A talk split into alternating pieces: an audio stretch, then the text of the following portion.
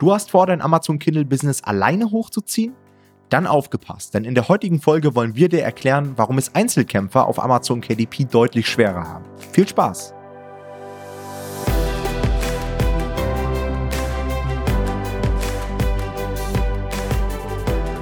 Hallo und herzlich willkommen zu einer neuen Folge des Verlagsniveau Podcast. Und heute haben wir für euch einmal fünf Gründe erarbeitet, warum ihr als Einzelkämpfer auf Amazon KDP nicht erfolgreich werdet. Das ist natürlich sehr überspitzt. Man kann natürlich auch alleine ganz gute Erfolge erreichen, aber ich glaube, wer das Businessmodell langfristig betreiben möchte, der wird nicht drum herum kommen, sich mit Leuten zu vernetzen und in dieser Folge soll es genau darum einmal gehen. Denn häufig ist es ja so, dass wir erstmal initial alleine starten. Ich weiß, es gibt auch Leute, die gründen vielleicht direkt ähm, eine GBR oder eine UG und machen das mit einem Kumpel zusammen oder mit dem Lebenspartner. Das ist auch alles cool, aber die meisten, glaube ich, starten klassisch als Einzelunternehmer. Und vielleicht kennt ihr das auch aus dieser Online-Business-Bubble. Häufig redet man von Solopreneuren, dass alles self-made ist und es wird ein Stück weit glorifiziert. In der Praxis merkt man dann aber, dass Leute, wenn sie auf sich alleine gestellt sind, nicht die Erfolge erreichen, die man erreicht hätte, wenn man sich mit anderen Leuten austauscht. Ja. In der heutigen Folge erklären wir euch, warum das eben nicht funktionieren wird und wie ihr das Ganze besser machen solltet. Und der erste Grund, den ich mir hier notiert habe, ist tatsächlich die fehlende Motivation. Und da hatten wir auch gerade erst ein Interview mit dem Duke hier in auf unserem Podcast. Also checkt das Interview auch gerne nochmal ab. Das müsste Folge 69 gewesen sein. Und das ist halt immer so, wenn du als Einzelkämpfer auf KDP unterwegs bist, sobald du irgendeine Herausforderung bekommst, sobald mal irgendwas nicht so gut läuft, ist es sinnvoll, Leidensgenossen zu haben, ja, mit denen man sich austauscht, die einem vielleicht auch mal gut zusprechen, weil sie deutlich mehr Erfahrung haben und auf der anderen Seite auch, um mal positive Referenzpunkte zu haben. Ja, jemand, zu dem man letztendlich aufschauen kann, so nach dem Motto, hey, ich habe den jetzt beobachtet, der hat in, in, den letzten zwei, drei Monaten auch an seinem Buchprojekt gearbeitet und hat einen richtigen Treffer gelandet und der hat auch nichts anderes gemacht als ich. Wenn der das schafft, dann schaffe ich das auch. Also das war zumindest bei mir so in der Anfangsphase, dass ich sehr schnell in einer Mastermind organisiert war, in der es Leute gab, die schon etwas länger dabei waren und bei denen ich gesehen habe, was die für Bücher veröffentlicht haben. Und ich mir einfach gedacht habe, hey, das kriege ich auch hin. Und die verdienen da teilweise 1.000, 2.000 Euro mit so einem Buch. Dann schaffe ich das auch. Und das hat mich wirklich extrem gepusht und hat dafür gesorgt, ähm, dass ich nochmal viel mehr Zeit investiert habe am Anfang und am Ball geblieben bin. Und ich glaube, gerade das ist am Anfang essentiell. Genau, und der nächste Grund, den wir haben, ist, dein Umfeld bestimmt, wer du bist. Es gibt ja diesen Satz, ich weiß nicht, ob ihr den kennt, du bist so die Mischung oder der Schnitt der fünf Personen, mit denen du am meisten Zeit verbringst. Und ich glaube tatsächlich, dass an dem Satz was Wahres dran ist. Also ich bin da relativ überzeugt von, dass das auf jeden Fall nicht falsch ist. Und das kann man zu seinem Vorteil, aber auch zu seinem Nachteil nutzen, tatsächlich, diesen Satz. Ja? Denn im Endeffekt ist es ja häufig so, dass niemand in deinem Umfeld wahrscheinlich irgendwas in der Art macht, also sowas in der Art macht, wie du das machst gerade. Das heißt, du bist eigentlich relativ ja, alleine da drin. Und daher ist es einfach meistens relativ schwer, in so einem bestehenden Umfeld sein eigenes Ding zu machen, weil so ein Umfeld dann auch häufig Angst vor Veränderungen hat. Ja, also ist ja klar, da passiert dann irgendwie was und da, damit tun sich dann viele Leute irgendwie sehr schwer und dann gibt es häufig Kritik. Ja, also das ist irgendwie einer der Punkte, die man ähm, sehr, also sehr häufig hört, dass Leute dann sehr stark kritisiert werden von ihrem Umfeld, dass ihr Umfeld sie nicht aus ihrer alten Rolle quasi rauslässt. Ähm, du warst doch eigentlich schon immer der, der das und das gemacht hat, aber ähm, jetzt willst du das und das machen und das irgendwie ja dann negative Emotionen in, ähm, in deinem Umfeld hervorruft. Und es gibt da diesen bekannten Satz von Arnold Schwarzenegger, don't listen to the naysayers. Also sozusagen hört nicht auf die ganzen Kritiker. Und ich stimme mit dem Satz zu Teilen überein. Ich, ich habe das tatsächlich damals nicht so viel erlebt, würde aber sagen, man sollte immer gut unterscheiden. Es gibt die Leute, die einfach nur nörgeln und immer alles negativ sehen. Und da würde ich auch sagen, da sollte man vielleicht irgendwann nicht mehr unbedingt zuhören. Aber wenn jemand berechtigte Kritik hat, ist es immer gut, dazu zu hören trotzdem. Und generell ist dieses Umfeldthema muss man immer irgendwie, finde ich, ähm, hat so ein zweischneidiges Schwert. Denn einerseits finde ich, stimmt es total, dass man sich mit Leuten umgeben sollte, die irgendwie was Gleiches machen, dass man auch irgendwie so einen Austausch hat mit diesen Leuten. Ich äh, nenne es auch häufig irgendwie so einen Sparringspartner. Das ist irgendwie ganz gut, dass man da tatsächlich ähm, auch mal was besprechen kann. Aber gleichzeitig hört man auch häufig von, also von Online-Coaches und in der Online-Welt so, ja, eigentlich müsstest du deine, deine Freundschaften quasi mehr oder weniger beenden und dir wirklich deine, die Leute, mit denen du am meisten Zeit verbringst, das sollten auch so richtige, ich sag mal so ganz hart, so Alphas sein, ja, so Leute, die dann wirklich vorangehen und die auch was schaffen in ihrem Leben und dass du so mit denen irgendwie dann zu, gemeinsam gehst. Und ähm, also ich überspitze es jetzt mal ein bisschen, damit klar wird, ähm, was ich damit meine. Und da würde ich zum Beispiel sagen, das sehe ich nicht so. Ja, also ich habe, der Großteil meiner Freunde sind nicht selbstständig, die haben kein Online-Business und ich bin damit total happy und ich würde die niemals eintauschen wollen. Ich finde es völlig Quatsch, Freundschaft deswegen zu beenden. Und das würde ich auch nicht empfehlen, aber ich denke, es ist schon sinnvoll, in eurem Umfeld Leute hinzuzufügen, die quasi was ähnliches machen wie ihr und sich von denen dann auch teilweise beeinflussen zu lassen. Das ist sicherlich nicht schlecht. Ja, sehe ich genauso. Also ich finde es auch gerade so wertvoll, dass man mal aus seinem Business-Alltag ausbrechen kann und andere Konversationen führen kann zu über Gott und die Welt, weil man sonst ja auch gar nicht zum Abschalten kommt. Also wenn ich mir jetzt vorstelle, dass ich nur noch mit Leuten zu tun hätte, die auch KDP machen oder die, wo es nur um Geld, um Business und so weiter geht, da wüsste ja Matsch im Kopf. Aber ich verstehe das auch. Also ich habe zum Teil dann natürlich auch die letzten zwei, drei Jahre zum, sehr starken Fokus auch auf Business gehabt. Also da merkt man schon, dass man dann zum Teil auch dazu tendiert, vielleicht die eine oder andere Freundschaft mal zu vernachlässigen. Mhm. Aber dieses Bewusstsein entwickelt man dann auch irgendwann. Das ist aber, glaube ich, auch nicht nur im Business-Kontext so, sondern auch Arbeitnehmer, die sehr einen sehr intensiven Job haben, die leben zum Teil auch in ihrer eigenen Bubble und arbeiten fast nur noch. Also ich kenne zum Beispiel Leute aus dem Consulting, die auch ihre 60-Stunden-Wochen haben, so nach dem Motto und da auch so ihre Bubble aufgebaut haben, aus der sie dann kaum noch rauskommen. Aber ich glaube, es ist wichtig, auch so Freundschaften zu, zu pflegen und diesen Ausgleich einfach zu haben nach außen. Auf jeden Fall. Ja. Grund Nummer drei. Dein Business ist nur so gut wie du selbst.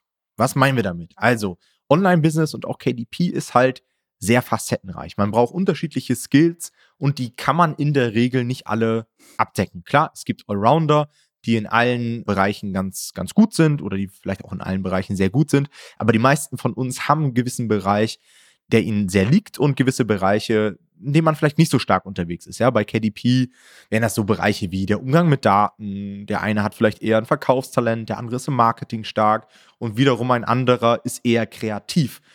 Man muss aber in allen Bereichen extrem abliefern, um einfach zur Spitze zu gehören und um sich wirklich auch entscheidend abzuheben. Und das kann man halt nicht alles selbst machen. Also entweder holt man sich Hilfe rein, indem man zum Beispiel gewisse Dinge outsourced oder sich Experten sucht, oder man connectet sich halt mit Leuten, ähm, die man dann einfach um Hilfe bittet. Ja, wenn man jetzt zum Beispiel sagt, hey, ich habe jetzt hier ähm, drei Titel aufgestellt und ich bin da einfach nicht so stark drin, ähm, wie du eben gesagt hast, ich habe so einen äh, Sparringspartner und den frage ich dann einfach mal, hey, was sagst du zu meinen Titeln? Äh, so nach dem Motto Vier-Augen-Prinzip. Ich glaube, das ist schon sehr, sehr wertvoll, damit man auch grobe Fehler ähm, quasi ausmerzt. Weil Fehler können immer passieren. Ich glaube, wenn man das zu zweit macht, wir hatten ja zum Beispiel auch Edda und Göke hier im Interview, ist mhm. das schon cool, wenn man sich da die Aufgaben so ein bisschen hin und her schieben kann oder zumindest es nochmal abchecken lassen kann. Das stimmt, ja. Der vierte Grund, den wir haben, ist die Schwarmintelligenz. Ja, Du wirst nie alleine das Wissen aneignen können, was eine Gruppe im Endeffekt sich aneignen kann oder könnte, ja. Also das heißt, du kannst gar nicht so viel testen, wie du als Gruppe testen könntest. Das heißt, im Endeffekt ist es so, dass alle immer davon profitieren, wenn sie in so einer Gruppe arbeiten, weil sie aus den Erfahrungen der anderen mit profitieren können. Ja, wenn man das natürlich offen austauscht. Das ist natürlich immer vorausgesetzt. Aber dadurch kannst du ähm, auf ganz neue Dinge kommen, die du vielleicht auch selber gar nicht getestet hättest. Ja, also es ist ja einmal der, der Zeitfaktor. Du kannst gar nicht so viel Erfahrung sammeln wie die Gruppe, aber vielleicht auch die Ideen, die dir fehlen. Ja, dass jeder auf irgendwie unterschiedliche Ideen könnte, was man testen könnte. Und ähm, alleine dadurch irgendwie sich so diese Schwarmintelligenz entwickelt. Und ganz häufig ist es dann auch einfach so, das habe ich auch schon erlebt, so mit den Leuten, mit denen ich mich austausche, dass man eine Frage hat, äh, weil man irgendwas zum ersten Mal hat oder irgendwas zum ersten Mal macht und dann auch diese Gruppe fragen kann an Leuten. Ähm, oder es kann ja auch nur eine Person sein, ja, das reicht ja alleine schon häufig. Und die da vielleicht Erfahrung dann hat, die hat das vielleicht schon mal gemacht oder die kann, wenn sie das nicht gemacht hat, die Situation vielleicht schon einschätzen, weil sie irgendwo schon mal was gehört hat oder irgendwie schon mal eine ähnliche Erfahrung gemacht hat. Und alleine diese Sachen können extrem ähm, wertvoll sein. Und da haben wir noch gar nicht darüber geredet, dass es dann zum Beispiel auch um Kontakte gehen kann. Ja, also du kannst, also Schwarmintelligenz für mich auch Kontakte herstellen zu irgendwie wertvollen ähm, externen Dienstleistern, wie zum Beispiel einem Coverdesigner, der sehr, sehr gut ist.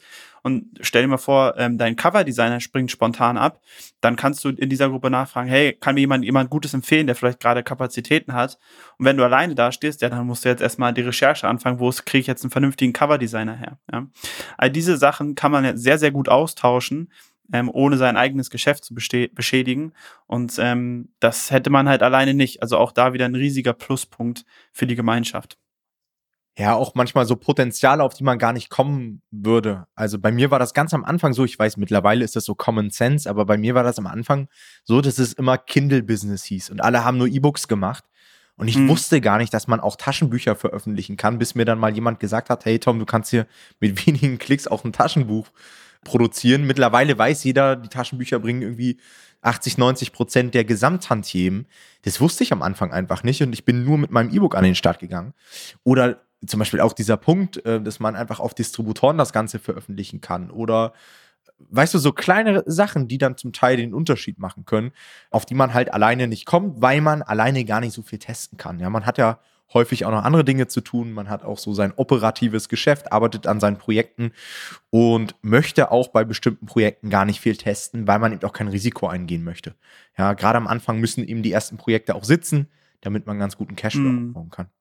Okay, und Grund Nummer fünf, den letzten Punkt, den wir euch einmal vorstellen möchten, ist das Thema Menschen sind soziale Wesen. Ähm, das ist tatsächlich ein Punkt, der für mich ehrlich gesagt so der, der Hauptgrund ist, warum man sich mit Leuten vernetzen sollte, weil man einfach ein Stück weit vereinsamt. Also ich kann das selbst. Ich habe die ersten zwei, drei Jahre mehr oder weniger KDP als Einzelkämpfer bestritten. Ich hatte zwar die eine oder andere Mastermind und war auch in Gruppen, aber das ersetzt halt keine wirklichen sozialen Kontakte. Ich saß trotzdem zu Hause alleine in meinem Büro oder in meinem Zimmer, habe meinen Laptop aufgeklappt und habe stundenlang vor mich hingearbeitet. Und man hat zwar immer das Gefühl, man ist mit mega vielen Leuten vernetzt, weil man auch überall, natürlich auch durch Social Media, das Gefühl hat, man interagiert mit Leuten, man sieht, was die anderen Leute machen. Aber ich glaube, so richtig soziale Kontakte gingen halt komplett verloren. Und das mhm. ist mir erst so richtig bewusst geworden, als ich dann mal wieder richtig draußen war, als ich meine Phase hatte, äh, wo ich auch ins Ausland gegangen bin war ich auf der Nomad Cruise und so weiter. Und auch da ist es manchmal gar nicht so schwierig. Also vielleicht liegt das auch daran, dass ich jetzt nicht mega so der Networking-Typ bin und zum Teil auch eher introvertiert.